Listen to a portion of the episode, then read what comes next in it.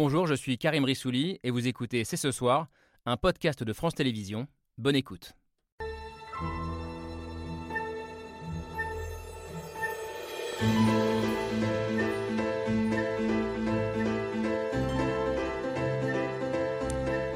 Bonsoir à toutes et à tous, soyez les bienvenus sur le plateau de C'est ce soir. Notre pays tient tout entier sur des hommes et des femmes que notre économie rémunère si mal. C'était l'une des phrases marquantes d'Emmanuel Macron pendant le premier confinement. Ces femmes dont parle le président, elles s'appellent Delphine, Sabrina, Asia, Ayat ou Martine. Elles sont auxiliaires de vie, aides à domicile ou encore femmes de ménage. Et elles sont les héroïnes du dernier film du député reporter François Ruffin. Debout les femmes est un road movie parlementaire et féministe qui met en lumière ces métiers du lien et nous invite à changer de regard sur ces travailleuses précaires en première ligne pendant la pandémie. Et puis c'est aussi l'histoire d'une rencontre politique entre le député insoumis et son collègue macroniste Bruno Bonnel, un duo politique improbable réuni autour d'une même cause, qui nous raconte aussi ce que ça veut dire être un député de la République. C'est ce soir avec Laura Adler et Camille Diao. Bonsoir à toutes les deux. Bonsoir, Karim. Et bonsoir François Ruffin, député de la Somme et reporter, donc député reporter. Euh, il y a deux ans, vous nous emmeniez sur les ronds-points à la rencontre des, Gilets jaunes euh, avec euh, Je veux du soleil et vous avez donc repris votre camionnette avec votre réalisateur et ami Gilles Perret pour ce nouveau road trip. Debout les femmes, dans lequel vous avez embarqué également un autre député, euh, un homme euh, du camp adverse, entre guillemets. Bonsoir Bruno Bonnel. Bonsoir. Soyez le bienvenu, député euh, La République En Marche du Rhône. et en tout cas, en tout cas c'est ce que j'ai ressenti, ça fait du bien. Euh, de voir euh, des hommes qui sont de familles politiques opposées avancer ensemble, devenir amis peut-être, je ne sais pas. Euh, merci à tous les deux d'être là ce soir. Et puis comment parler de ces femmes sans elles? Bonsoir Martine Duchemin. Bonsoir. Merci beaucoup à vous aussi d'être avec nous ce soir. Vous êtes AVS, auxiliaire de vie sociale, l'un de ces métiers du lien, principalement exercé par des femmes, quasi exclusivement d'ailleurs, celles qu'on a appelées les, premiers de corvée, ou plutôt les premières de corvée pendant la crise sanitaire. Vous habitez à Abbeville, dans la Somme, et vous êtes l'un des visage euh, de ce film. Euh, Martine, donc, mais aussi Delphine, Sabrina, Asia et les autres. On regarde un extrait de la bande-annonce. Bonjour. Bonjour. C'est grâce à toi que j'ai découvert euh, le boulot. Tu m'as fait rencontrer tes collègues. Voilà. Et donc c'est un peu à cause de toi aussi qu'on s'est lancé dans cette mission sur les métiers du lien. Là, tu me fais faire beaucoup de boulot à cause Ah oui, c'est vrai. Puis alors, quand j'ai eu la mission, on foutu un autre rapporteur, je savais qu'il y aurait quelqu'un en marche. Ils m'ont foutu Bruno Bonnel.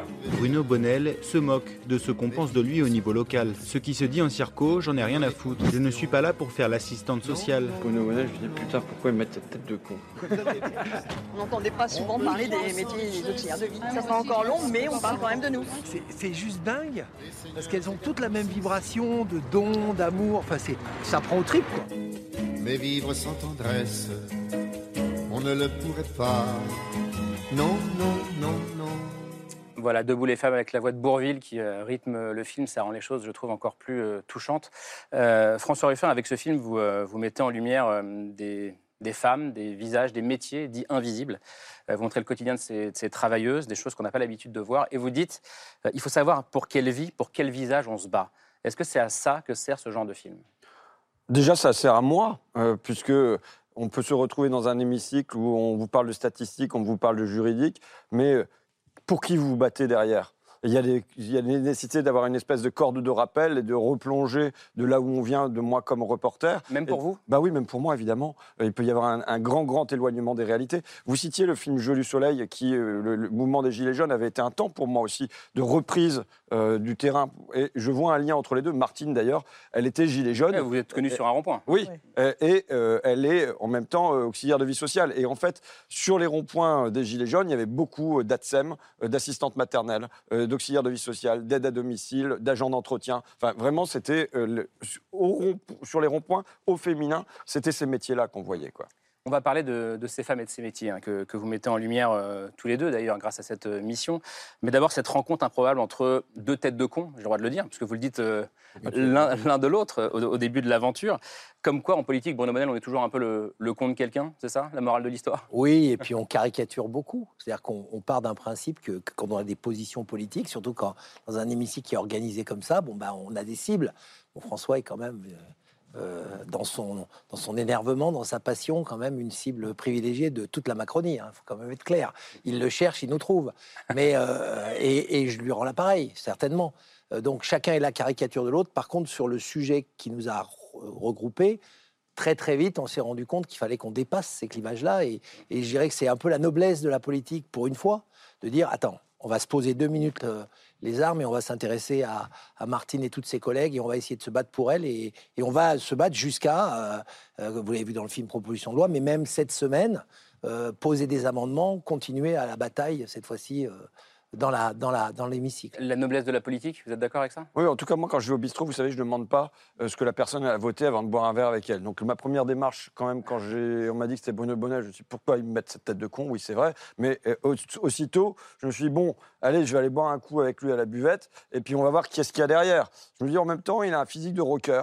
Donc, si ça se trouve, sur le, il y a un côté aventurier, joueur qui peut passer. Sur le plan du tem- tempérament, ça a été très vite. Et, il y a par ailleurs une histoire personnelle qui fait qu'on peut dépasser euh, les barrières idéologiques, les barrières politiques pour mener cette aventure ensemble. Maintenant, la limite, c'est que on peut la dépasser individuellement, Mm. mais euh, collectivement, dès qu'on se retrouve dans l'hémicycle, il y a un bloc. Euh, le bloc de la majorité qui fait front et qui fait que c'est un mur quand même. Alors il y a une petite faille dans le mur, mais elle n'est pas pour l'instant, et euh, je crains, euh, parce qu'on va voir ce que ça va donner demain ou après-demain, mais elle n'est pas assez grande, cette brèche, pour qu'on arrive vraiment à s'introduire à l'intérieur, à l'ouvrir davantage et à faire rentrer les auxiliaires de vie, par exemple, dedans. Alors le point de départ de, ce duo euh, assez improbable que vous formez dans le film, et puis le point de départ du film aussi, euh, c'est une cause très concrète, euh, c'est celle des femmes de ménage de l'Assemblée nationale. François Ruffin, vous les voyez venir tous les jours nettoyer votre bureau de député. Et puis il y a l'une d'entre elles qui s'appelle Jeannette Sambo qui va venir vous voir pour vous expliquer à la fois ses conditions de, travail et ses conditions de, salaire. Et vous allez décider de porter son combat et celui de ses collègues, d'ailleurs avec succès, un certain succès, puisque en partie, entre guillemets, leur, leur, leur salaire a été euh, revalorisé, enfin, même si le, combat a pris quelques années.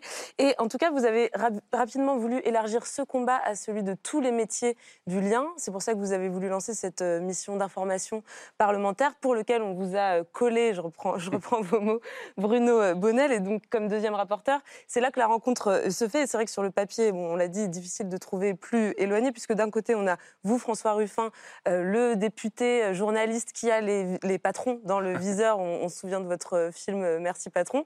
Puis de l'autre côté, on a un patron, et puis pas n'importe quel euh, patron, puisque Bruno Bonnel, vous avez même joué les Donald Trump à la française euh, dans l'adaptation de, la mèche. télé-réalité euh, The Apprentice, qui était il y a quelques années euh, sur M6. Donc c'est vrai que ça crée un certain comique de situation.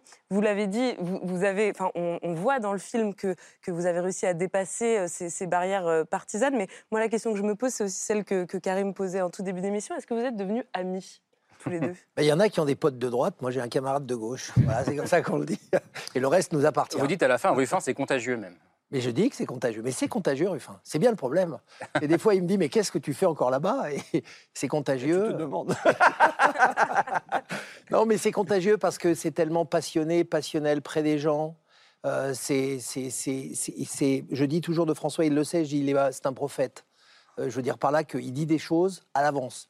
Euh, il a dit, il a parlé de ces métiers du lien avant euh, le, phénomène de, la Mm. crise sanitaire. Et, et d'ailleurs, c'est, étonnant comme, comme c'est arrivé et on a vu l'essentiel. Donc euh, euh, oui, j'espère, j'espère que comme il y a une prise de conscience du réchauffement climatique, un film comme ça, notre rapport, nos efforts amèneront à une prise de conscience de la nécessité de, de changer, en tout cas de faire une révolution sociétale vis-à-vis de ces métiers-là.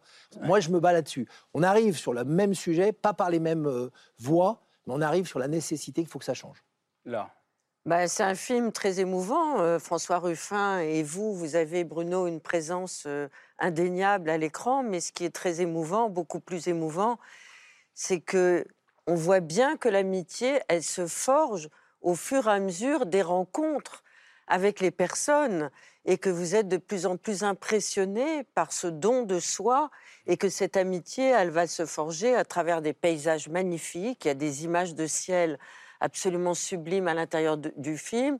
Il y a des moments partagés, il y a du temps donné, chacun d'entre vous donne du temps à l'autre, et puis il y a cette espèce de surélévation morale et énergique, de vitalité que vous, que vous procure la rencontre avec des personnes comme vous. Ça, on le sent, on le sent vachement bien dans le film. Non, bah, Martine Duchemin, vous, d'abord pour ceux qui nous regardent et qui ne savent pas ce que ça veut dire, une AVS, une auxiliaire de vie euh, Sociale. sociale, qu'est-ce que c'est une AVS Ben, une- c'est une auxiliaire de vie sociale, c'est-à-dire que tous les jours, le matin, on se lève très tôt, vers 7 heures euh, du matin, voire 8 heures le matin, on se trouve déjà sur le terrain pour s'occuper des personnes âgées ou des handicapés. Hmm. C'est-à-dire qu'on intervient pour la toilette, on intervient aussi pour le repas du midi. L'après-midi, on a quelques heures de ménage et le soir, on a les couchers Hmm. des personnes. euh, on leur donne à manger, puis on les, on les aide au coucher. Vous dites euh, Je me bats contre l'indifférence qui entoure notre métier, que certains confondent trop souvent avec bonne à tout faire.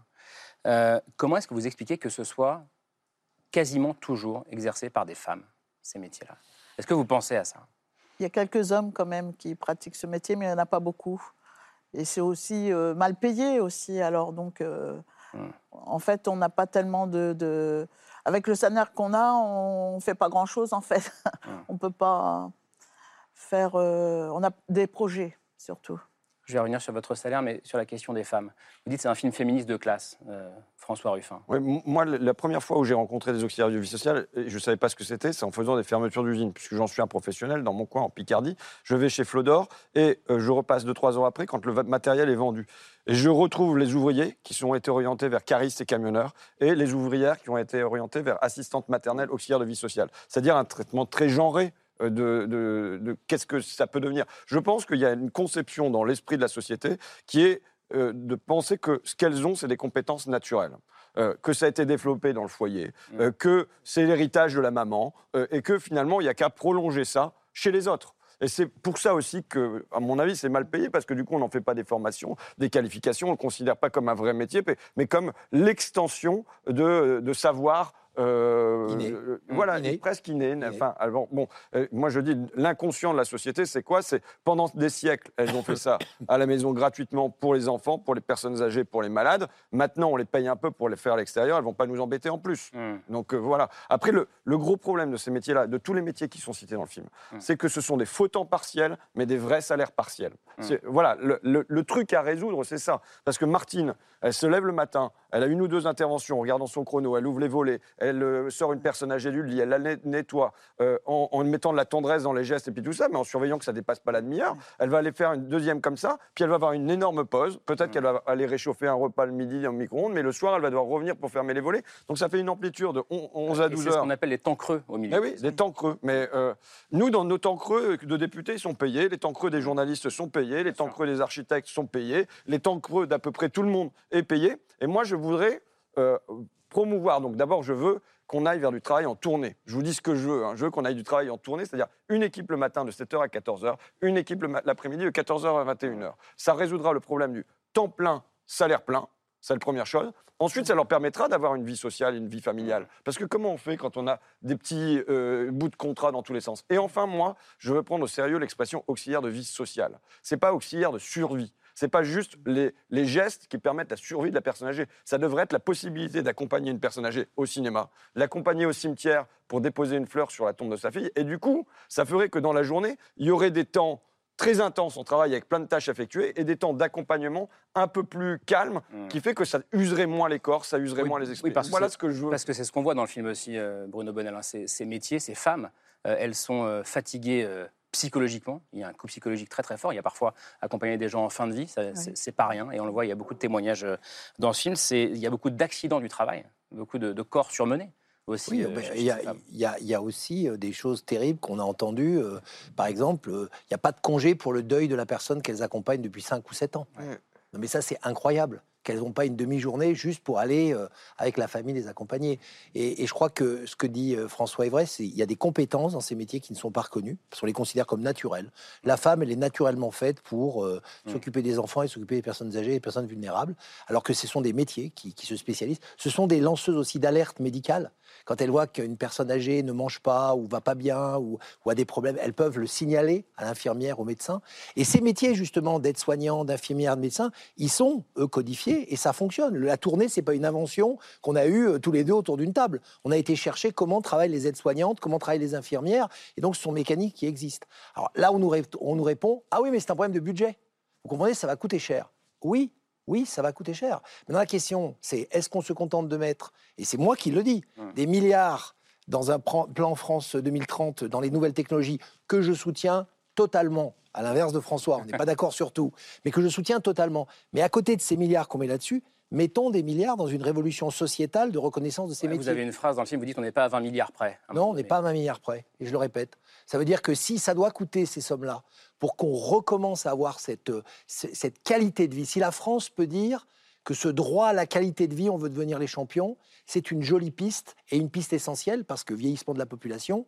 Et regardez-les, enfin dans le film, moi, Martine sait comment on l'a vu, regardez-les travailler, c'est des, des boules d'énergie, d'amour dans, dans- dans la société. Il, y a Il, le une- faut. il y a juste une question qu'on se pose quand on, quand on voit le film, et François Ruffin le disait au, au tout début, vous avez aussi une, une histoire personnelle qui fait que vous êtes sensible à cette... euh, À cette euh, à ces Oui, oui, c'est vrai, et, et- et ça m'a touché. On en a parlé, effectivement, beaucoup de personnes m'en parlent. J'ai un petit garçon qui, est- qui est- qui a été accompagné justement par une, une AVS pendant des années, mais, mais moi j'avais la chance de pouvoir la payer.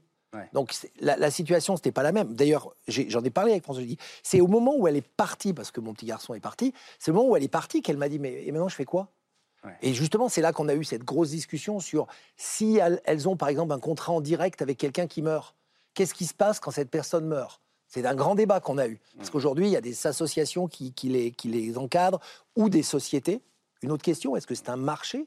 Est-ce qu'on peut dire que l'entretien des personnes âgées est un marché? Moi, je ne le crois pas. Donc, c'est un des débats aussi qu'on a eu en interne. Donc, notre, euh, au-delà du film, et je répète, qui est pour elle, hein, moi j'aime bien qu'on peut discuter pendant très longtemps de notre relation avec François, mais on fera Ouais. d'autres films. hein, on s'il est faut, sur les hein. On fera. Laurel et Hardy euh, vont euh, découvrir la patinoire, hein, c'est pas grave. Mais, mais, mais, euh, mais franchement, il, faut, il, faut, il faut comprendre qu'à côté de la révolution numérique, qu'à côté de la révolution environnementale, la révolution sociétale de l'amour des gens, elle est essentielle et elles en sont un témoignage formidable. Moi, je crois que votre film est très important parce que c'est un film pour le futur et pour l'espoir d'un nouveau futur et qu'il y ait des pistes qui se dégagent. On est dans une société de l'indifférence, on est dans une société du refus de la vulnérabilité, on est dans une société d'invisibilisation des personnes âgées qui deviennent de plus en plus importantes, pas seulement quantitativement mais qualitativement. On est dans une société du refus de la reconnaissance des aidants. Et toute cette société-là, qu'on appelait autrefois la société du Caire, elle n'est pas à la mode. Or, c'est notre seul espoir. C'est notre seul espoir. Et puis moi, je voudrais dire à vous, Martine, et à vous qui représentez toutes les personnes de votre métier, que non seulement vous faites un métier très difficile, comme vous l'avez dit tous les deux, avec des emplois du temps absolument déments, mais qu'en plus, vous avez une qualité morale d'accompagnement qui permettent du mieux vivre. Et pourquoi c'est pas reconnu politiquement, ça? C'est une donnée politique essentielle de notre société. C'est ce qui la tient. Je pense que c'est ce qui la tient tout entier, et pas seulement pendant le temps du Covid, mais en fait euh, dans les temps ordinaires aussi. Et moi, je vois un, un fossé entre euh, toutes les ministres, euh, les députés qui vont venir nous dire qu'elles sont exceptionnelles, elles font un travail formidable, elles sont indi- indispensables. Et à la fin, euh, il n'y a pas grand-chose quand même jusqu'ici. Donc bon, voilà, on, vit euh, ce, ce fossé-là. Moi, je, au départ, mon intuition, puisque ça se fait avant la crise Covid, c'est que euh, c'est un nœud à la fois d'un combat social, évidemment, puisque c'est des centaines de, de milliers de femmes qu'il s'agit de faire passer au-dessus du seuil de pauvreté. Comment ça se fait que dans tout ça, on est en dessous du SMIC, du SMIC mensuel? Le minimum, c'est le salaire minimum. Ju- Justement, je voudrais, qu'on regarde euh, une scène où vous êtes avec euh, François Ruffin et, Gilles Perret, j'imagine à ce moment-là, et puis vous, vous, mon- vous sortez votre, votre fiche de paye. On regarde et, et on en parle après. Pour les revenus 2019, voilà ce que j'ai eu hier ou avant-hier 10 411 pour une année de travail. Voilà. Ça fait euh, 867 et quelques centimes par mois. Donc toi, tu es une travailleuse pauvre. Je suis une travailleuse pauvre. Je suis une travailleuse pauvre. Mais on aime notre métier. Moi, j'aime ça. J'ai toujours fait ça, donc euh, j'aime mon métier. Martine, est-ce est-ce que vous aviez conscience, avant que François Ruffin vous le dise, que vous étiez une travailleuse pauvre? On a le sentiment que vous êtes surprise par cette Oui, je expression. suis surprise, mais je, je sais que j'ai toujours été une travailleuse euh, pauvre, pas toujours. Mais euh, c'est-à-dire que nous, on a un temps partiel imposé. Et puis, on a aussi beaucoup de déplacements. Vous savez, on travaille 30 minutes ou 45 minutes. On a un déplacement de 15 minutes. Et comme ça, toute la journée. C'est-à-dire, si on voulait faire un temps complet, c'est pas possible, puisqu'il faudrait beaucoup d'heures dans la journée. Alors, euh, on, on est obligé de travailler que. En fait, euh, on fait des journées de 10 voire 11 heures, mais D'amplitude on- ou d'amplitude horaire, et on a travaillé en fait euh, 5h30 Mm. dans la journée. C'est pas assez, donc euh, Ouais, et vous n'êtes payé que 5h30. voilà. Sur cette journée. Et moi, ce qui, ce qui m'a vraiment frappé, justement, c'est que quelques, quelques secondes après cet extrait, euh, Martine Duchemin, euh, vous- ajoutez, moi, la paye, en fait, je, je la regarde pas trop. J'ai l'habitude. Euh, voilà, c'est pas, c'est pas comme ça que je pense. Et donc, je rappelle qu'on parle quand même de 867 euros par mois. Comment est-ce qu'on s'habitue à ça? Ben, on s'habitue, on s'habitue pas, mais on est obligé de faire avec en fait. J'ai l'habitude de jongler avec l'argent en fait. Je paye mes factures et puis ce qui reste, bah, c'est pour. Il n'y a pas tellement d'écart en fait. Mhm. On regarde à s'acheter euh, des vêtements, on regarde euh, pour réparer sa voiture, c'est difficile. Pour acheter une voiture, on peut pas. Enfin, l'essence, des fois en fin de mois, c'est compliqué pour mettre de l'essence pour aller travailler. D'ailleurs, euh, je suis tombée en panne de voiture dans les débuts que j'étais dans cette association. J'ai travaillé à peu près pendant un an et demi en vélo. Donc, je me déplaçais par tous les temps, sous la pluie, sous la neige, l'hiver. On arrive chez les personnes, euh, on est trempé, on a l'impression de gêner, on, va- on va salir la chaise, on a un Mm. peu les vêtements mouillés. Oui, c'est assez compliqué. Cette phrase, euh, François Ruffin, euh, je suis habitué euh, à ce salaire. Vous, vous le dites, hein, vous avez donné une interview au magazine Cosette, vous dites, parmi des femmes qui sont dominées, il y en a beaucoup qui ont intégré euh, avec fatalisme cette, cette maltraitance, entre Vous savez, ch- chez les femmes et chez les hommes aussi, et pour moi, des- dans les classes populaires, il y a une acceptation d'un écrasement. Et c'est pour ça que j'ai saisi automatiquement le mouvement Gilets jaunes, parce que pour moi, c'était le moment où euh, euh, ceux qui étaient les plus résignés se trouvaient traversés d'une espérance. Et euh, voilà, donc euh, c'est rare que ça se produise. Et pour faire le lien, pour moi, le, le- structurer ces métiers-là, leur assurer un statut et un revenu, c'est une réponse évidemment à la crise du Covid, puisque euh, tous les propos d'Emmanuel Macron sur les distinctions sociales ne peuvent reposer que sur l'utilité commune. Enfin, qui a tenu le pays à ce moment-là? C'était bien elle, quoi. Et, eux, caristes, camionneurs, agents de la distribution, faut, faut citer d'autres métiers aussi. Mais bon, et deuxième chose, moi je pense que c'est une réponse possible à la crise des Gilets jaunes. Parce qu'elle n'est pas réglée, cette crise des milieux populaires, euh, ruraux, euh, périurbains, où euh, on vit de la débrouille. Là, ce que nous décrit Martine, c'est de la débrouille. Et donc, dire aux jeunes, y compris dans ces zones-là, de leur dire aux jeunes femmes, mais aussi aux jeunes hommes, pour les inciter à entrer dans ce métier, là, c'est un vrai métier.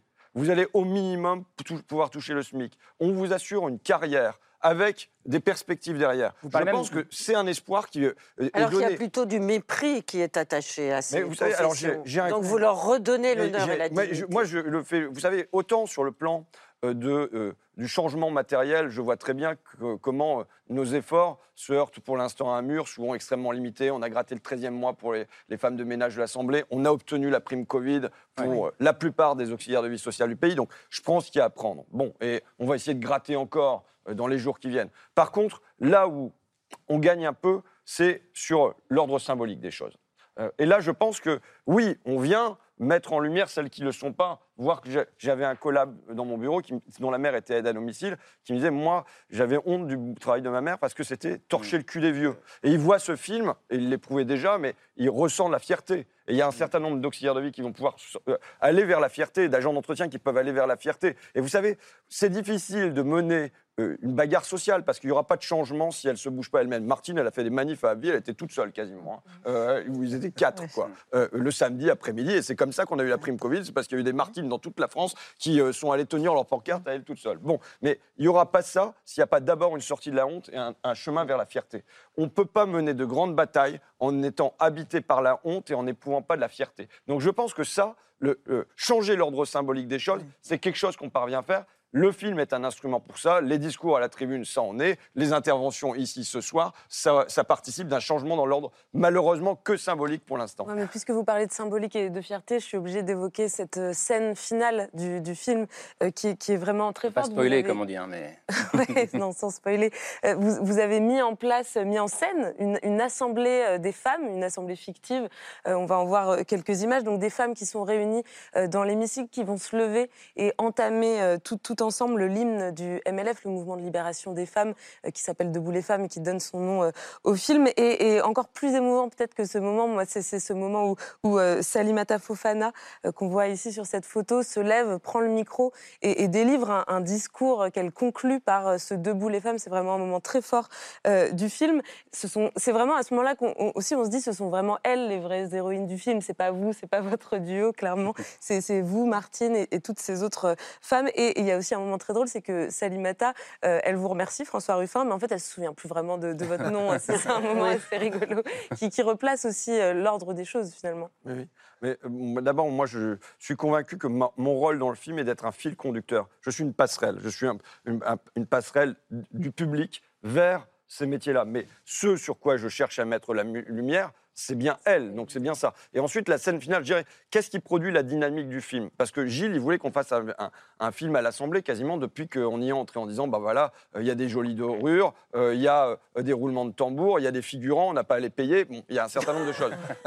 Y a- par contre, on avait un problème, c'est que je lui dis, mais il se passe rien, parce que c'est les Élysées qui décident. Nous, on est la chambre d'enregistrement des désirs du président. Bon, et donc, quand je chope cette mission-là, je dis, peut-être que pour le cinéma, il y a un truc à jouer. Pourquoi? Parce qu'on va pouvoir jouer le dehors, aller recueillir les voix, les, vis- les visages de, de ces femmes, et, et ramener ça dedans et voir comment c'est transformé, malaxé, digéré par l'Assemblée nationale. Et, finalement... Et en plus, tu as un méchant. Non, c'est pas toi le méchant. Euh, Il justement, pensait, j'ai pas il de pense- méchant. il pensait avoir un méchant. Non, non, Voilà. j'ai- compris tout de suite, j'aurais pas de méchant. Par contre, on, aurait- on aurait un tandem cinématographique, façon euh, Terence Hill et Bud Spencer, un truc comme ça, on- y compris sur le plan physique. Donc, Tout- ça- tout mais voilà. physique Et donc, je dirais que la scène finale, bon, sans spoiler, mais un petit peu, elle vient essayer de résoudre à la fois la question sociale. Qu'est-ce que c'est Comment on fait pour revaloriser ces métiers-là Et il y a des propositions qui émergent d'elles-mêmes. Et ensuite, que- comment on fait pour résoudre la question démocratique? Parce que là, il y a le sentiment, quand on voit le film, d'avoir euh, une démocratie qui fonctionne pas, qui est volée, qui est usu- Enfin, voilà. Et, et, euh, et donc, il s'agit de, de proposer euh, un, un bouleversement démocratique aussi, quoi. Bouleversement démocratique. Et que ça soit traversé par la joie. Parce que vous êtes quand même député macroniste. La joie, c'est intéressant, mais député macroniste, et François Ruffin vient de dire, euh, nous, on, nous, on est une chambre d'enregistrement, c'est l'Élysée qui Ça, C'est décide la de tout. limite de notre exercice. Effectivement, moi, je pars du principe qu'il y a une majorité qui a été élue dans le pays. Il y a des élections qui, qui sont de l'ordre du démocratique. On verra bien ce qu'elles vont donner dans quelques mois et que cette majorité, elle joue son rôle. Évidemment que, que cette majorité n'est pas parfaite et je pense sincèrement que, entre guillemets, les macronistes de 2017 et ceux de 2021 ne sont plus les mêmes. La prise de conscience, notamment sur les mouvements environnementaux, est claire. On n'avance pas assez vite par rapport aux critères de, François, je le sais, ou par rapport à des critères d'autres personnes. Mais il y a eu un vrai mouvement tectonique. Et je le disais tout à l'heure, il, faut que ce mouvement tectonique s'organise sur, les engagements sociétaux, j'en suis persuadé. Euh, François prenait, l'angle de la, et c'est normal, de la qualité des gens qui doit être révélée, etc. Moi, j'ai envie de vous donner un- une autre approche du problème, qui est de dire, il y a un million d'emplois, un million d'emplois dans ces métiers d'ici 2050. Ça, mais c'est stupide pour une société de ne pas investir dans la formation, dans la dignité, dans la valorisation de métiers qui peut ap- apporter du travail digne à un million de personnes d'ici euh, une vingtaine d'années. Donc, donc euh, même, même un raisonnement purement macroniste, j'allais dire, qui serait, qui n'a rien à voir avec du Ruffin, dirait mais, mais on est débile, c'est une poche d'emploi extraordinaire. Combien ça coûte pour générer ces emplois? Je peux vous dire qu'il y aura moins d'emplois que dans la, euh, là où on met des milliards dans la robotique ou, dans le train du futur, que dans l'aide à domicile. C'est certain. Alors la grande question, c'est pourquoi? C'est pourquoi, puisque vous êtes très convaincant quand vous dites ça, euh, avec un raisonnement macroniste, euh, comme vous dites. Et pourtant, donc on suit hein, votre, mission dans ce film d'essayer de faire passer par tous les moyens ce message. Alors ça passe par une proposition de loi, ça passe par le vote du, du budget, des amendements lors du vote du budget, et à chaque fois, à chaque fois, la même réponse. Il arrive. Bon, la même réponse. suis sûr- Est-ce qu'on peut la voir ou pas, cette réponse? On l'a? Eh ben, elle est. Une mesure, par exemple, c'est le congé de deuil. Pour 22 contre 88. Rejeté. C'est aussi l'idée qu'il puisse y avoir une heure par semaine de groupe de parole. Pour 19 contre 94. Rejeté. Moi, je propose une titularisation euh, des passages en CDI beaucoup plus massif. Un avis défavorable. Dès qu'il y a l'entrée dans le métier, dès la première année, il doit y avoir une qualification. Un avis défavorable. Dans l'éducation nationale, on doit au minimum être payé au salaire minimum. Vous êtes défavorable à cet amendement, monsieur le ministre Également. Bon, évidemment, il y a du montage, euh, évidemment, mais même vous, vous le dites. On a raté un virage, Bruno Bonnel. Donc la question, c'est pourquoi? Pourquoi est-ce qu'on a raté un virage alors que même le président de la République le disait? Ces métiers sont mal reconnus, mal rémunérés. Parce que parce qu'on est dans une machine qui est, qui est complexe, qui, est part, qui part toujours euh, du budget pour dire euh, on n'a pas l'espace de budget. Je vous, parlais tout à l'heure d'une révolution. Ça, ça ne passera pas on, on le sait déjà, si on arrive à gratter quelque chose dans, dans nos, je sais pas, nos 10 amendements qu'on va amener la semaine prochaine, je pense qu'on va ouvrir euh, exceptionnellement. Je me remettrai à boire du vin. J'ai promis de ne pas en boire jusqu'à ce qu'on y arrive. Mais euh, euh, la réalité, c'est que ça passera par une décision qui est beaucoup plus massive. L'excuse traditionnelle, on la connaît, c'est non, mais on a un plan qui va arriver, qui englobera ça. Ça, c'est trop petit. On va, on va prévoir quelque chose de plus grand. Notamment, la dernière excuse, c'était. euh, parce que ça, ça- et j'en veux pas aux gens qui le font parce qu'ils sont dans un système. On n'a pas tout à fait la même perception, évidemment, des ministres macronistes. Mais moi, je vous dis que ces gens sont des gens qui ont des qualités. Euh, Madame Bourguignon, elle est, elle, c'est une ancienne assistante sociale. C'est pas quelqu'un de. euh, c'est pas Caroline Janvier, que vous voyez, qui est là, qui, qui dit non à une fois de plus. Elle a été auxiliaire de vie sociale avant d'être députée. Donc, euh, ce sont des gens qui ont une connaissance, mais qui disent ils sont dans un schéma. Si on ne casse pas ce schéma, et là, je- il y a un vrai, c'est pour ça que je dis aussi dans le film à un moment donné que le, le vrai révolutionnaire, c'est moi, euh, à, à François. Si on ne casse pas ce schéma, on restera toujours à faire de l'épicerie. On- 240 millions, c'est pas rien, 240 millions dans le budget de cette année, mais c'est rien rapporté aux enjeux. Et surtout, ça passe à côté de l'essentiel, ce qui est de, de véritablement créer une, une filière euh, euh, qui, qui, qui soit aussi qualifiée que pour les AEF sages, c'est-à-dire les accompagnements d'élèves en situation de handicap, handicap. que, que l'éducation nationale. Ce sont des personnes qui sont aussi importantes pour ces enfants que leurs instituteurs ou que leurs professeurs. Et pour les auxiliaires de vie sociale, ben, elles sont aussi importantes que les infirmières. François Ruffin dit un service public de ces métiers. Que- mais moi, moi c'est là, là, pour on le a une petite limite- on a une petite limite tous les deux. Pourquoi? Parce que je pense que c'est pas c'est pas le rôle d'un service public. Je pense que je veux continuer de le déléguer euh, à des associations euh, mais, sur le terrain. euh, mais, mais- en le- mais avec un statut, Oui. avec un meilleur salaire. Oui, ah, évidemment, évidemment, avec plus d'engagement. À la limite, moi, je, sais ce que mon horizon, c'est ça, mais c'est pas ma bataille. Là, c'est d'aller vers du temps plein, c'est de, construire du statut du revenu. Si ça doit passer par des associations, si ça doit passer par des départements, si ça doit passer par des CCAS, je prends. Euh, je suis pas là pour être un maximaliste. Euh, tout ce qui par- parvient à construire ça, euh, je le prends. Maintenant, je crois que ce qui bloque, il y a deux choses qui bloquent. Il y a les institutions. On est dans la Ve République. Ça veut dire que de toute façon, c'est encore plus vrai que sous Macron, que ça n'était sous Hollande ou que ça n'était sous Sarkozy. Mais il y a quand même une verticalité du pouvoir qui fait que si le chef de l'État veut pas, ça veut pas, et les députés appuient sur le mauvais bouton tant qu'on leur dit pas d'appuyer sur le bon. C'est comme ça. Et puis, il y a la deuxième chose, j'ai une lecture de classe quand même, désolé, mais euh, il n'y a pas de problème pendant la crise Covid là de dire qu'on va faire 10 milliards de baisse d'impôts productifs et de dire que voilà, ça va partir aux grandes entreprises ou, à- ou parfois aux plus petites, mais ça, là, ça va pouvoir se chiffrer en milliards, voire en dizaines de milliards. Et dès qu'on va parler des jeunes, euh, dès qu'on va parler euh, des auxiliaires de vie sociale, dès qu'on va pas parler des agents d'entretien, bah, on passe en millions. Donc euh, voilà, il y a, il y a des choix qui sont quand même des, des- des choix politiques On aussi. va revenir sur l'impuissance du politique et ça veut dire quoi être député euh, aussi. Mais vous, qu'est-ce que vous voulez, euh, Martine? Une augmentation de salaire, déjà, euh, revalorisation des salaires et un, me- un statut, euh, un nouveau statut, qu'on soit considéré comme des soignants. Considérés comme des soignants. Oui. Parce qu'on est quand- même euh, des soignants, en fait. Moi, enfin, moi, je trouve. Hmm. Donc quand François Ruffin dit que ce soit un service public, euh, Oui. ça peut être la solution pour vous, en Oui. tout cas. Oui. La bonne solution. Je parlais de l'impuissance du politique, François Ruffin. Vous dites dans ce film, ce film, il y a beaucoup de joie. C'est de la politique avec de la joie. C'est votre marque de fabrique depuis toujours. Ça peut être celle de Bruno Bonnel euh, aussi. On, le voit dans ce film, mais quand même, vous dites, les rapports, ils sont faits pour être enterrés. Les propositions de loi, elles sont faites pour être oubliées. C'est déprimant. Non, moi, c'est pas déprimant. Euh, C'est, euh, je, vous savez, si j'étais venu là à l'Assemblée en me faisant des illusions au départ, peut-être que je serais déprimé. Maintenant, j'ai écrit à mes électeurs dans ma profession de foi pour le deuxième tour, vous savez, ça sera pas Walt Disney. Il y aura peut-être pas de loi qui passera de ma part. Il y aura peut-être même pas d'amendement, mais je me tiendrai droit pour vous. Et je sais que la- l'Assemblée, au fond, elle a une fonction qui est pour moi illusoire, législative. C'est pas là que se fait la loi. Et si on dit pas ça clairement aux gens, eh ben, on leur ment. C'est pas là que se fait la loi. Euh, c'est là qu'elle est validée. C'est là qu'on fait de l'habillage démocratique. Mais en revanche, c'est c'est un rôle tribunicien. C'est-à-dire le fait qu'on vienne à la tribune pour parler des auxiliaires de vie sociale, c'est un rayonnement du pays, ça a un impact sur ce qui se passe, c'est une voix qui s'exprime dans la société. Donc moi, j'en use comme ça, et sans euh, euh, me faire d'illusions sur les rapports qu'on va pouvoir faire. Vous savez, moi, je suis toujours favorable aux urnes et à la rue, donc il faut que ça bouge dans la rue, il faut qu'elles bougent, et elles le font, et puis il, faut que ça bouge aussi dans les urnes. Il y a une espèce de dialectique qui doit passer par les deux. Vous êtes un néo-député, vous aussi? Moi aussi, je j'ai pas une, j'ai- je suis pas aussi ca- enfin, je suis pas aussi radical, j'allais dire que, que, que François là-dessus.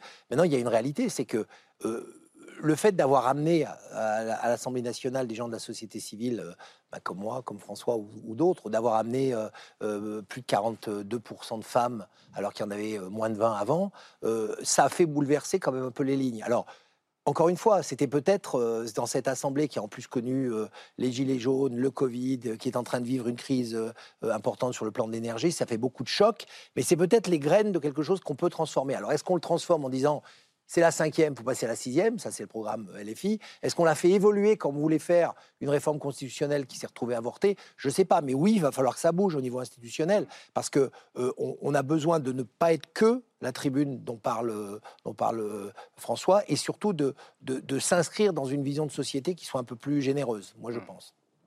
Vous évoquiez la rue euh, à l'instant, euh, François Ruffin, et justement, en parallèle de la sortie du film, il y a aussi des choses qui se passent dans la vraie vie, dans la rue. Et hier, vous l'évoquiez euh, en début d'émission, Bruno Bonnel, les AESH, donc les accompagnantes des élèves en situation de handicap, étaient dans la rue un petit peu partout en France. On va voir la une du journal local La Marseillaise qui les a mis en une. Donc voilà, les, les AESH essentiels mais maltraités.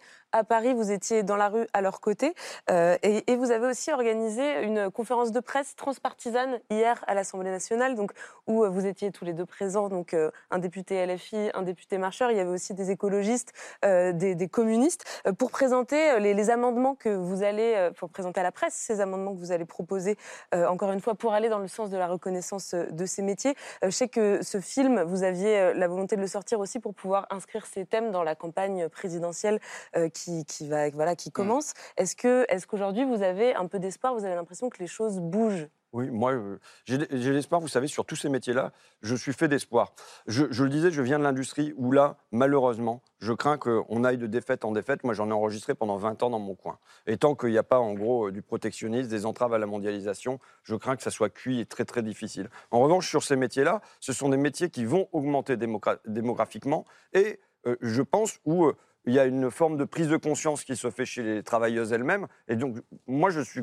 La, manifestation, elle était assez parlante. C'est pas une manifestation de masse, on va pas se la raconter. Mais quand on voit ce qu'il y avait euh, il y a trois ans, euh, en- quand les, les AESH. Alors, il y a une AESH qui m'a dit ne serait-ce que d'appeler nos métiers AVS ou AESH par des sigles, c'est déjà une manière d'invisibiliser notre travail parce qu'on comprend Ouais. pas ce qu'il y a derrière. Ouais. Donc, donc, les accompagnantes d'enfants en situation de handicap, quand elles faisaient des manifs euh, il y a trois ans, elles étaient 20. J'en ai vu des manifs à 50, et puis là, il y, avait des- il y en avait des milliers. On ne va pas se dire qu'il y en avait des dizaines de milliers, que toute la France était là, mais et surtout, il faut voir l'immense sympathie qu'elles ont dans la population. Mm. Et c'est pas rien.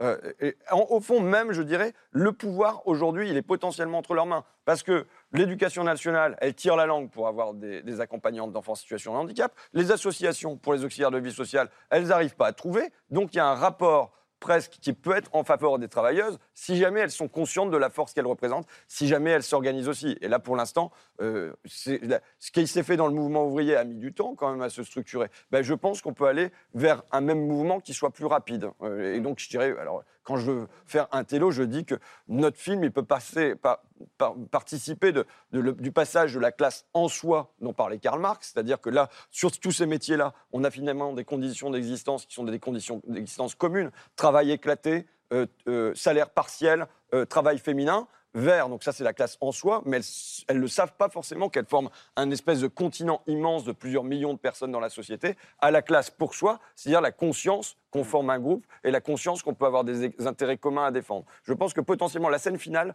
elle a cette beauté-là aussi, c'est que c'est plus chacun dans son couloir, les AVS qui parlent des AVS, les AVSH qui parlent des AVSH, les agents d'entretien qui passent des agents d'entretien, mais qu'elles découvrent que ce sont les mêmes. quoi. Et il y a une forme de libération de la parole aussi qui est permise par, par ce film et par ce débat. Laure, pour conclure. Oui, j'ajoute que euh, il y a les sages-femmes aussi qui sont dans la rue. C'est un combat essentiel. Et moi, je vous pose la question pourquoi est-ce que tout ce qui a trait à la vie, au maintien de la vie, à l'accompagnement de la vie, à tout ce qui nous est essentiel, est tellement cabossé à l'intérieur des circuits du politique? Je vous la pose à tous les deux cette question. Bruno Bonnet. Ben, moi, je pense que l'économique euh, euh, a pris le pas euh, pendant trop longtemps sur le politique. C'est-à-dire qu'en fait, c'est pour ça que les gens d'ailleurs se détachent de la politique parce qu'ils disent finalement notre vie ne change pas. Ils n'ont pas l'impression qu'il y a un impact.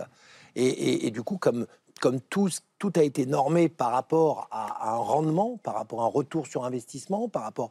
On a valorisé des carrières qui rapportaient de l'argent. euh, on regarde des bilans d'entreprise comme on regarderait un squelette d'une personne, c'est-à-dire juste son bilan, pas la chair de l'entreprise. Ça, c'est un débat que je tiens depuis très très longtemps. Eh ben, on a on a diminué finalement, on a invisibilisé tout le reste comme si ça n'existait pas. Là, c'est le retour de la chair. Là, je pense franchement que c'est le retour de la chair dans la société. Il faut arrêter de caricaturer les patrons. Je voudrais bien, je vais réinviter François à faire un film dans l'autre sens, à savoir que les patrons ne sont pas que des personnes qui pensent fric, mais il faut aussi revaloriser dans la chair de, de, de, de, de- de la société ben, les métiers, euh, de, de tous les métiers qui ont été dans le film et ceux que vous mentionnez notamment. Chiche, euh, François Ruffin. Ah, moi, vous savez, sur Un- les un patrons, film sur les d'abord, patrons je suis un patron. Et, euh, C'est vrai. Quand on dit les poissons, à l'intérieur des poissons, il y a des requins et des sardines. Bon, il en est de même pour euh, les patrons. Donc, euh, il y, a les- il y a les gros et il y a les petits. Il y a même les gros qui parfois mangent les petits. C'est vraiment une parenthèse. Mais pour euh, revenir à votre question, moi, je crois que euh, on est encore habité par un pro- prométhéisme du euh, 19e siècle qui a éclaté au 20e siècle. C'est-à-dire quoi? C'est penser que le progrès, c'est par la technologie, c'est par les grandes infrastructures, c'est euh, par euh, la, euh, la 5G, la 6G, la 7G, et que glisser vers se dire que finalement le progrès humain demain, c'est peut-être moins dans tout ça que dans la qualité des relations qu'on entretient avec euh, ses voisins, avec ses enfants, avec les personnes âgées, et que le progrès, ça sera ça demain, je pense que c'est, euh, au fond, j'ai fait ce rapport aussi pour poser cette question-là, pour poser la question sociale de comment on valo- valorise euh, ces femmes, question féministe, mais aussi qu'est-ce que c'est le progrès demain? Alors, dans votre film, l'un des personnages principaux, on en a un peu parlé. C'est votre voiture. C'est la voiture. Euh, et- oui. et- et c'est une transition euh, assez évidente vers, vers la suite de l'émission. On a déjà un peu évoqué ces thèmes. La voiture, c'est l'outil de travail euh, de Martine Duchemin et de beaucoup de ses, de ses travailleuses. Et forcément, vous faites partie de ces Français qui sont plus impactés que les autres par euh, cette envolée des prix des, des carburants qui pose aujourd'hui la question d'un retour au, au premier plan ou pas de la colère sociale. La révolte des Gilets jaunes, dont vous faites partie, Martine Duchemin, elle avait commencé il y a trois ans sur cette thématique-là, autour de la question du prix des carburants. Alors, le gouvernement peut-il éviter un nouvel automne des colères? On en débat juste après la preuve par trois, signé Hugo Bernard.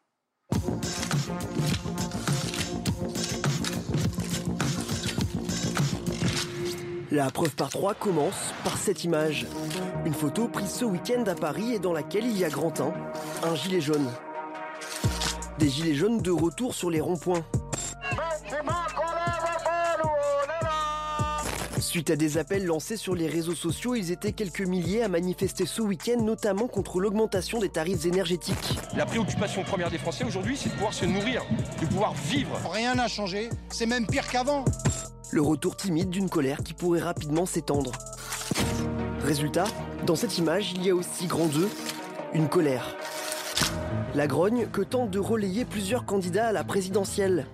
Les Français, si vous me passez l'expression, sont pendus financièrement. Il faut que l'État cesse de s'enrichir quand les Français s'appauvrissent. Ce président n'a jamais entendu la colère des Français. Alors que le pouvoir d'achat est la première préoccupation des Français, certains vont même jusqu'à appeler à la mobilisation. J'appelle la population à se mobiliser et à se présenter devant les préfectures. Faisons remonter au président de la République que la colère gronde. Un appel qui résonne avec celui des Gilets jaunes qui veulent amplifier leur mouvement dans les jours à venir. Enfin, dans cette image, il y a à grand 3 une photo d'Emmanuel Macron. Le président et le gouvernement très préoccupés par la situation. La hausse des prix de l'énergie n'a rien à voir avec des choix que nous avons faits ou que nous sommes en train de faire en France. Gel du prix de l'essence, mise en place d'un chèque carburant ou baisse de la TVA. En attendant de trancher, le gouvernement tente de rassurer. Nous devons protéger nos concitoyens. Il y a urgence à protéger les plus faibles contre l'augmentation du prix du gaz et contre l'augmentation du prix de l'essence. On va annoncer des mesures de protection pour les Français. La protection, un leitmotiv pour la majorité. Un thème que devrait reprendre le président dont les annonces sont attendues ce week-end pour tenter d'apaiser la situation. Une photo, trois détails et une question. Le gouvernement peut-il éviter un nouvel automne des colères? Alors, deux invités nous ont rejoints pour euh, poursuivre euh, la discussion. Bonsoir Pierre Blavier, bienvenue, euh, sociologue, chercheur au CNRS et auteur de ce livre euh, qui est ici Gilets jaunes, la révolte des budgets contraints. C'est publié euh, au PUF, c'est une enquête de terrain sur la vie des ronds-points au début du mouvement il y a trois ans et sur, les, sur ces fameux budgets contraints. C'est intéressant cette, cette expression, on va y revenir. Et puis bonsoir Emmanuel Nison. Bonsoir. Merci d'être avec nous ce soir, grand reporter à l'Obs. Vous, savez, vous avez suivi de très près cette mobilisation des, des Gilets jaunes il y a trois ans. Vous avez continué à suivre le mouvement. Et d'ailleurs, je vous pose la question à vous pour commencer. Vous êtes encore en contact, vous suivez les groupes de Gilets jaunes, notamment sur les réseaux sociaux. Est-ce que vous avez le sentiment que le gouvernement, pour reprendre la question, peut éviter un nouvel automne de colère? C'est difficile de, de, savoir parce que c'est un mouvement imprévisible. Euh, ce qui est sûr, c'est qu'on réunit euh, en ce moment les conditions qu'on connaissait il y a trois ans avec euh, une augmentation euh, des prix des carburants, avec euh, l'hiver qui arrive, avec en plus une augmentation des matières premières. On parle aussi beaucoup de l'augmentation du, blé, des pâtes, et avec une colère qui est toujours là, en fait. une année d'élection présidentielle, ça fait beaucoup d'éléments. Une colère qui est toujours là et qui, qui, qui, qui, a un peu muté, ou quand vous parlez avec, avec vos sources, entre guillemets, ou avec des gilets jaunes que vous connaissez, est-ce que vous avez le sentiment que c'est la même colère qu'il y a trois ans? C'est la même colère, elle a simplement été euh, appliquée euh, entre-temps euh, au problème des retraites, au problème du pass sanitaire, au problème de l'hôpital public, et simplement elle revient aujourd'hui aux sources premières qui est le problème du niveau de vie. mais effectivement, la colère est la même, elle est simplement, beaucoup de gens aujourd'hui sont rentrés chez eux, mais la garde, euh, la garde, cette colère, parce que finalement, ce qui les a fait sortir il y a trois ans est toujours d'actualité euh, aujourd'hui. Pierre Blavier, même euh, question. Est-ce que vous diriez que tout est réuni aujourd'hui pour que, sous une forme ou une autre d'ailleurs, ce mouvement de colère ressurgisse? On peut dire que, oui, d'une certaine manière, puisque effectivement le, prix du carburant atteint à nouveau des, à nouveau des, sommets. Euh, toutefois, euh, du point de vue des sciences sociales, un grand résultat, c'est qu'il n'y a pas de lien mécanique entre mmh. le prix des, matières premières et euh, l'éclosion d'un mouvement social. Donc je pense qu'il ne faut pas effectivement ici être trop mécanique, même si ça, donne lieu à un contexte qui est quand même très, très tendu effectivement sur ces questions de, de, matières premières. Vous aviez une, une formule assez, qui est assez marquante en préparant l'émission. Vous nous disiez c'est le retour du pouvoir de la province, Emmanuel Anison. Alors, c'est parce qu'il y a eu un moment, euh, l'espoir euh, que euh, Paris pourrait mobiliser cette colère, pour le coup, parce que le pouvoir est à Paris, et, il y a eu un mm, cette espèce de, croyance que la manifestation de rue à Paris pouvait bouger les choses. Aujourd'hui, les manifestants se rendent compte que ces manifestations de rue à Paris ne mènent à rien, et c'est vrai que ce retour au rond-point auquel on assiste mmh. depuis, depuis deux semaines, euh, est un retour de la prise de pouvoir euh, du local et, de la province sur cette idée euh, d'une manif parisienne qui aurait pu renverser le pouvoir. C'était mmh. ça il y a trois ans. Aujourd'hui, les Gilets jaunes se rendent compte que cette manifestation et ces manifestations de rue à Paris se terminent généralement dans les gaz lacrymaux et la violence. plus personne n'a, enfin, plus grand monde n'a envie d'aller s'y mouiller. Il y a encore une tentative en septembre mmh. qui aboutit à une nasse place euh, euh, du Palais Royal et les provinciaux qui étaient venus en sont sortis euh, traumatisés. Et donc, de fait, c'est vrai qu'on voit qu'aujourd'hui, ce qui fonctionne plus, ce sont les petites manifs provinciales et la prise des ronds-points depuis plus récemment. Martine Duchemin, vous qui, qui êtes toujours une, une gilet jaune, je crois, est-ce que vous diriez, il y avait une Ingrid Levavasseur ce matin, qui est une ancienne gilet jaune, qui était l'une des figures du mouvement au début, disait c'est pire aujourd'hui par rapport au début du mouvement il y a trois ans. Est-ce que, est que pour vous, c'est la même chose? Bah, Le carburant a augmenté, la nourriture aussi, l'alimentation, beaucoup de choses ont augmenté euh, pour se chauffer, pour, euh, etc. Donc euh, oui, bah, dernièrement, samedi dernier, j'étais sur Abbeville, sur l'autoroute. On a ouvert les, les barrières. Avec quel slogan cette fois-ci? C'est carburant produit de luxe C'est carburant produit de luxe. Parce que vous me disiez pendant, pendant le petit euh, magnéto que rien que cette semaine, vous avez dû faire deux pleins. Euh, enfin, vous, faisiez un petit peu vos comptes et effectivement, par rapport à votre, votre salaire, c'est énorme. Et vous tenez même pas la semaine avec ça, en fait. Oui. J'ai mis 30 euros samedi et j'ai mis 20 euros aujourd'hui. 50 euros, ça fait beaucoup sur mon salaire. Si je mets 50 euros toutes les semaines, 200 euros en moins sur 950 euros, ça fait beaucoup quand même. Ouais. Voilà, je suis obligée de me déplacer avec la voiture vu qu'il y a quand même des distances entre les personnes. Donc euh, voilà, ou il faudrait prendre un vélo, mais à mon âge, je n'ai pas envie de reprendre le vélo.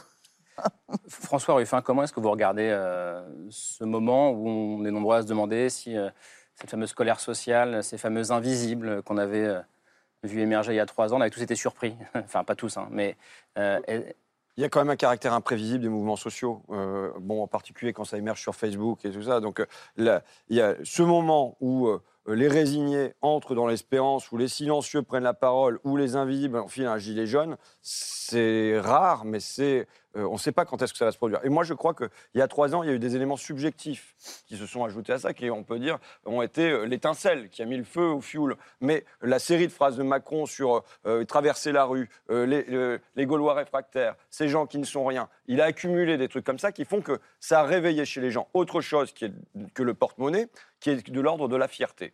Et de, on ne peut pas se laisser traiter comme ça. Il y a eu un rapport très personnel à la figure présidentielle qui a émergé dans le mouvement il y a trois ans. Je pense qu'il il y a eu un effet, euh, les Gilets jaunes, un effet matériel, c'est qu'on met- mettait la hausse de la prime d'activité. Il y a 12 milliards d'euros qui sont mis là-dedans. Moi, je tiens à ce que les Gilets jaunes revendiquent leur victoire, parce que ça, c'est une énorme victoire. Pour que Macron mette 12 milliards pour les gens qui ont des petits salaires, c'est pas rien et c'est tous les ans. Ça, c'est la première chose. Et il y a eu un effet symbolique, c'est que sur l'arrogance, ça s'est un peu calmé du côté du pouvoir. Et que du coup, euh, il n'y a pas. euh, Ouais. Pour moi, je me dis, il y a- il y a- je vais le dire comme je le pense, parce que pour moi, c'est un petit truc qui me manque, parce que je le souhaite. hein. Il n'y a pas de doute que je, fais, je, je souhaite un- retour sur les ronds-points, que je souhaite. pas de que- doute. Non, il n'y a pas de doute de mon côté. Il n'y a pas de doute que je souhaite que les gens aussi euh, retrouvent un sentiment de sortie de l'impuissance. C'est comment on reprend espoir sur le fait qu'on on peut reprendre un petit peu en main notre destin commun. Et là, il y avait ça sur les ronds-points. On va, on va y aller, on va réussir à reprendre un petit peu de pouvoir.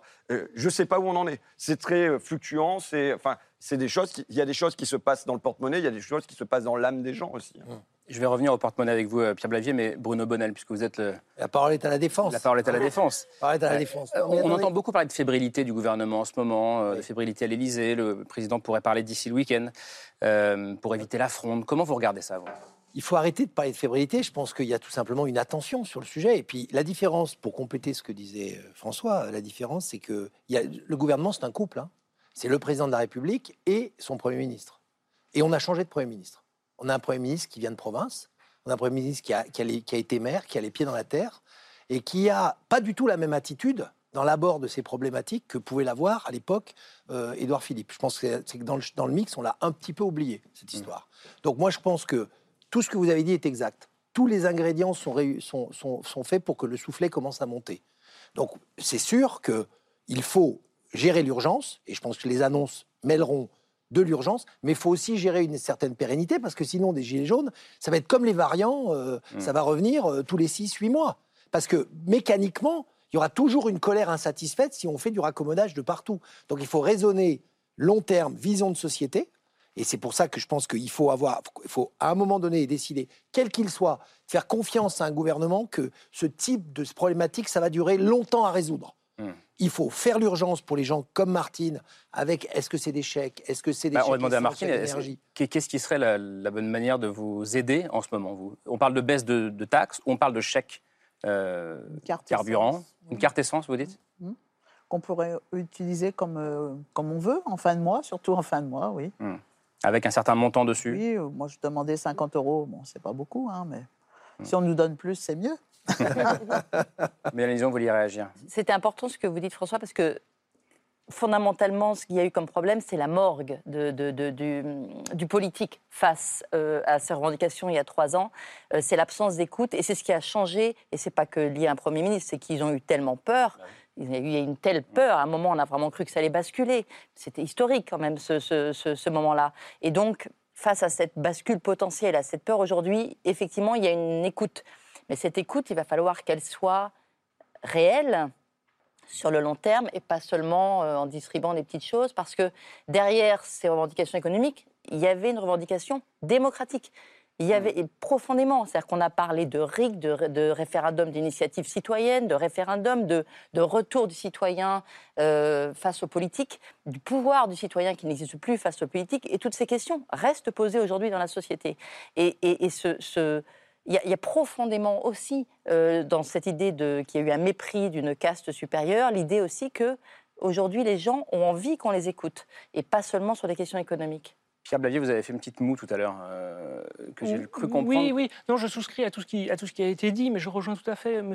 Bonnel sur le, sur le fait que ce qui est en jeu, c'est quand même la question des modes de vie. Ouais. Euh, deux franges de la population qui sont gilets jaunes, parce qu'on évoque par exemple beaucoup le, le carburant, hein, donc qui est évidemment essentiel pour euh, l'automobile, mais il y a beaucoup d'enjeux en fait qui se greffent sur euh, l'automobile. Par exemple, la question du 80 km/h était quand même au centre des gilets jaunes. Oui, c'est ce que vous dites, oui, c'est la révolte d'un certain mode de vie, en fait. Voilà, c'est la révolte d'un certain mode de vie. Donc il y avait la question du 80 km/h, par exemple, sur l'automobile, mais il y avait aussi la question du contrôle technique, hein, qui est passé un petit peu sous les radars, c'est le cas de le dire. Le cas de la législation routière, qui s'est aussi beaucoup durcie. D'ailleurs, une petite bombe qu'on nous prépare, c'est la ZFE. hein. Parce que Alors, c'est très écolo. C'est quoi Ben, C'est les zones à faible émission. C'est-à-dire qu'aujourd'hui, par exemple, dans ma ville, à Lyon et à Villeurbanne, le- le- la- l'autorité locale, c'est-à-dire le- la métropole, dit nous, on est écolo, donc on a décidé que le critère 2 et le critère au-dessus du critère 2, on rentre plus dans la ville.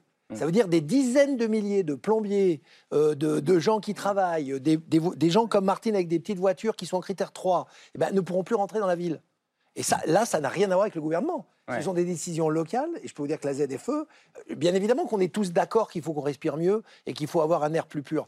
Attention à la transition, si Mm. on force des gens, si on dit à Martine, bah, dommage, mais la voiture, c'est poubelle et il faut en acheter une autre, elle va dire, mais je fais comment? Oui, c'est tout à fait exact, mais en même temps, quand on dit des modes de vie, c'est par exemple la question de l'immobilier, qui est aujourd'hui une question euh, brûlante et qui est très corrélée en fait à l'automobile, puisque selon où vous habitez, euh, vous avez plus ou moins de trajets à faire. Or, beaucoup de personnes sont en France propriétaires euh, de, de leur logement, avec un crédit immobilier ou non, et donc il leur est difficile, par exemple, de se déplacer beaucoup, par exemple de changer de département, ça a toujours des coûts assez importants, et d'autant plus que les Gilets jaunes sont souvent des personnes qui sont très ancrées localement, dans un marché du travail, où ils ont des contacts, où ils sont très, très insérés. Et donc, c'est ces modes de vie qui sont, en- ce sont ces modes de vie qui sont, qui sont aujourd'hui en crise. François Ruffin? Non, mais j'opinais sur le logement parce qu'en fait, le logement, c'est la dépense la plus contrainte qui peut représenter dans, dans le premier décile, donc c'est 10% des personnes les plus modestes, ça représente 40% de leurs dépenses qui sont. Euh, qui partent directement dans le logement. Donc c'est évident que quand on fait, on a 15% pour ce qui est les frais de chauffage, gaz, énergie. Enfin, on- donc le, budget il est bouffé, à peine il est euh, donné. Bon après quels sont les leviers? Moi je vais revenir sur mes petites histoires, c'est-à-dire que il y a euh, le levier côté prix, mais il y a le levier côté salaire aussi. Et euh, moi, le rapport qui a été rendu au ministère du Travail par Christine Herel, commandé par le ministère du Travail, qui dit regardez tous les salariés de la deuxième ligne, euh, camionneurs, caristes, euh, agents de la distribution, auxiliaires de vie sociale, agents d'entretien, voilà les métiers indispensables qui sont aujourd'hui sous-payés et qui se sentent sous-payés. C'est un enjeu aussi pour le mieux vivre de, ces personnes-là. Et quand je vois voilà, mais que la réponse du gouvernement, de la ministre, c'est- donc on a un très bon rapport académique qui est rendu, mais que la réponse de la ministre, c'est nous avons confiance que le dialogue social aboutira à quelque chose d'intéressant. Je doute que le, le dialogue social parvienne à re- mieux rémunérer tous ces métiers euh, qui sont des métiers qui, dans, dans les zones périurbaines, rurales. Bon, pour moi, j'étais très content aussi du mouvement du Gilet jaune parce que c'était le réveil de cette France populaire, euh, des, des, des- des- des- des périphérisaphones, enfin, de- de- des, des gars du coin ou des filles du coin, quoi. Budget contraint. Pourquoi ce titre? Pourquoi la révolte des budgets contraints? Il y a d'abord une raison pragmatique, c'est qu'en fait, euh, tout un chacun, vous et moi, on a des dépenses euh, dont on sait au début du mois qu'elles vont être réalisées. Donc typiquement, ça concerne euh, le logement, beaucoup. hein. Par exemple, l'abonnement Internet, on sait en début de mois qu'on va devoir le payer. Et en fait, cette part des dépenses contraintes a augmenté euh, au, fil, au fil du temps et ces dernières décennies. hein. Et typiquement, les dépenses d'énergie sont des dépenses qui sont difficilement compressibles. On peut un peu réduire la consommation, mais à la marge. Donc c'est pour ça que j'ai intitulé le livre euh, la, la révolte des, des budgets contraints. Je tenais vraiment à ce titre de ce point de vue-là. Et un autre aspect, c'est que ce sont des vies contraintes. Par exemple, ce qui m'a beaucoup frappé en enquêtant auprès des Gilets jaunes, c'est leur emploi du temps. Et c'est dit un petit peu dans le film de, de- de Gilles Perret et de François Ruffin. C'est des emplois du temps très contraints. Ce sont des personnes qui n'arrêtent pas et qui n'arrêtent pas au travail, mais aussi à domicile, qui s'occupent de la basse-cour, qui s'occupent des tâches domestiques, qui s'occupent de la dépendance, par exemple, de gens dans leur famille. Et donc, ça donne là vraiment des modes de vie qui sont contraints au-delà de la question budgétaire, au-delà de la question monétaire, euh, strictement. Bruno Bonnef, vous allez devoir nous quitter dans, dans une minute, mais d'abord, est-ce que, alors, c'est compliqué quand on est député de la majorité de voir qu'il y a un mouvement social qui peut prendre et qui peut fragiliser cette majorité.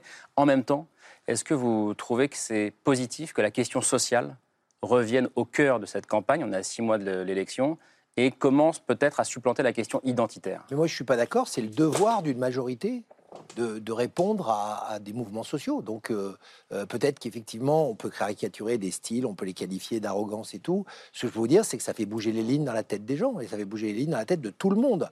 On peut pas rester neutre par rapport à ces phénomènes, que ce soit les gilets jaunes, que ce soit ce qu'on a discuté sur les auxiliaires de vie sociale.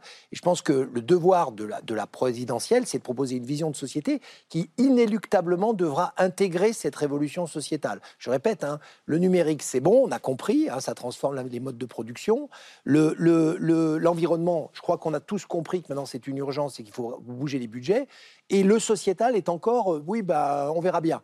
Non, il va falloir le mettre dans le mix complet de la proposition. Et pour répondre, euh, juste en partant à, à François sur le progrès, moi j'ai écrit un livre il y a, il y a 10 ans qui s'appelait Viva la Révolution, qui voulait juste dire, moi je suis pour le progrès, et notamment les technologies numériques et robotiques, mais la dernière phrase du livre était, euh, le- le- la révolution ne donnera plus d'excuses pour ne pas avoir d'attention à l'autre. C'est la dernière phrase de mon livre. Et c'est important parce que ça veut dire que oui, je crois aux technologies pour libérer du temps pour que les hommes et les femmes s'occupent des femmes et des hommes. Et, et non pas euh, faire de la technologie. On a, on a déjà eu cette discussion sur la 5G. Pourquoi faire? C'est pas justement pour juste avoir le nouveau téléphone portable. C'est si ça améliore des conditions de travail pour que les gens aient plus de temps, soient moins contraints, on aura réussi. Donc la majorité va défier un petit peu la LFI là-dessus. Et ce sera l'objet de votre prochain film ensemble, peut-être, euh, messieurs. Euh, Bruno Bonnel, je vous, laisse, euh, je vous laisse partir. Et nous, on poursuit la discussion avec les coups de cœur de Laure et Camille. C'est la liste de C'est ce soir.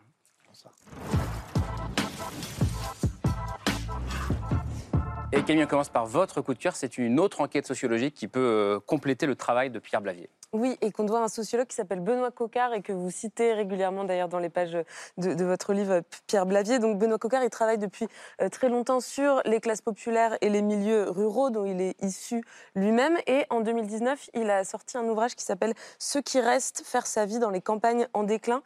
Euh, ce livre, c'est le fruit d'une très longue immersion qui a duré presque dix ans auprès de la jeunesse des régions désindustrialisées euh, du Grand Est. Donc c'est la région dont lui-même euh, il est originaire. Il nous plonge euh, dans la vie quotidienne de ces jeunes adultes qui sont restés, bah, souvent parce qu'ils n'avaient pas d'autre choix. Alors ils sont ouvriers, ils sont employés. Il y a aussi des aides à domicile des, auxiliaires de vie sociale, parfois des chômeurs aussi. Et ils, ils ont en commun ce principal souci qui est celui du niveau de vie, du pouvoir d'achat. Moi, ce qui m'a plu dans ce livre, c'est vraiment qu'il déconstruit énormément de clichés sur ces populations qu'on entend peu et qu'on voit peu dans les médias, souvent avec un regard euh, assez caricatural, euh, voire euh, assez méprisant. Et il nous montre comment, malgré la disparition de, beaucoup d'emplois, malgré la disparition de, lieux de sociabilité comme les cafés et les bars, des services publics aussi, eh bien, subsiste tout de même un lien social, une solidarité et, une conscience collective aussi parmi cette jeunesse-là. Donc, en gros, il nous décrit en creux, puisque cette enquête elle a été ré- réalisée avant euh, 2018, les conditions d'émergence du mouvement des Gilets jaunes et un certain nombre d'ailleurs des protagonistes du livre ont rejoint euh, le mouvement. C'est passionnant et c'est aux éditions de la découverte. Ceux qui restent, signé euh, Benoît Coquart. Laure, on termine avec vous, euh, avec un grand monsieur. Oui, un grand monsieur, vous en avez entendu parler parce qu'il a eu le prix Nobel de la paix il y a quelques années. Il s'appelle Denis Mukwege. Il travaille à la- dans son propre pays, la République du Congo. C'est un homme qui a eu une enfance euh, où il a été éduqué par un père protestant qui lui a appris certaines valeurs. Et c'est un homme qui s'est construit lui-même avec ses propres valeurs. Il est devenu chirurgien, obstétricien. Il a vécu tout son apprentissage médical en France. Et puis il est revenu dans son propre pays. Et je pense à vous, Martine, et à tous ces gens qui réparent les autres. Il se trouve que Denis Mu- Mukwege, il a été obligé de réparer des femmes. Il a construit un hôpital à Ponzi, dans son propre pays, au Congo. Et il a d'abord vu euh, le viol comme arme de guerre. Il a vu débarquer dans son hôpital de campagne des femmes complètement explosées, complètement déchiquetées. Et puis petit à petit, il s'est rendu compte que non seulement le viol était un arme de guerre dans le pays où il habitait, mais il a vu arriver des centaines et des centaines de femmes complètement déchiquetées, parce qu'à ce moment-là, dans son propre pays, sont venues toutes ces femmes qui ont subi le génocide du Rwanda. Et là, il a inventé quelque chose pour réparer du lien social, c'est-à-dire qu'il s'est rendu compte que ces femmes qu'il arrivait à soigner pour la plupart du temps, heureusement médicalement, n'arrivaient pas à partir de son propre hôpital. Pourquoi? Parce qu'elles ne pouvaient pas revenir dans leur, propre, dans leur propre village. Elles étaient réprouvées par leur famille, elles étaient réprouvées par leurs voisins, parce que la honte, elle retombait sur elles. Donc il a créé ce qu'il a appelé des communautés de la joie, c'est-à-dire des endroits de lien, de transition entre la réparation physique et la réparation psychique. Aujourd'hui, cet homme continue à réparer des femmes. Aujourd'hui, il pense son propre métier. Aujourd'hui, il s'adresse à nous tous, y compris nous les Occidentaux, en disant il n'y a que le lien social, il n'y a que le lien physique et psychique du lien à l'autre qui nous tiendra ensemble et il nous appelle tous à ce qu'il y ait une éducation pour la reconnaissance de l'égalité des femmes et des hommes quel que soit l'endroit où on habite. Ça s'appelle la force des femmes et c'est bouleversant. La force des femmes et ça, et ça boucle bien notre, notre émission, euh, ma chère Martine. Euh, merci beaucoup d'être venu ce soir. Merci Emmanuel Nison, à lire euh, dans l'Obs. Merci à vous. Pierre Blavier, Gilets jaunes, la révolte des budgets contraints, c'est au PUF. c'est très intéressant. Merci beaucoup d'être venu dialoguer avec nous ce soir. Martine Duchemin, Bon retour à Abbeville. Merci. Alors pas en voiture, je sais, euh, en train, je crois. En moto. Merci. En moto. Eh ben merci d'être venu et bon voyage. Euh, et François Ruffin, merci beaucoup. Euh, votre film avec avec Gilles Perret, Debout les femmes, il est en salle à voir un peu partout en France. Merci infiniment. Merci à vous. Laure et, Camille, c'était un plaisir. Et ce, ce soir revient demain à 22h35. Bonne fin de soirée.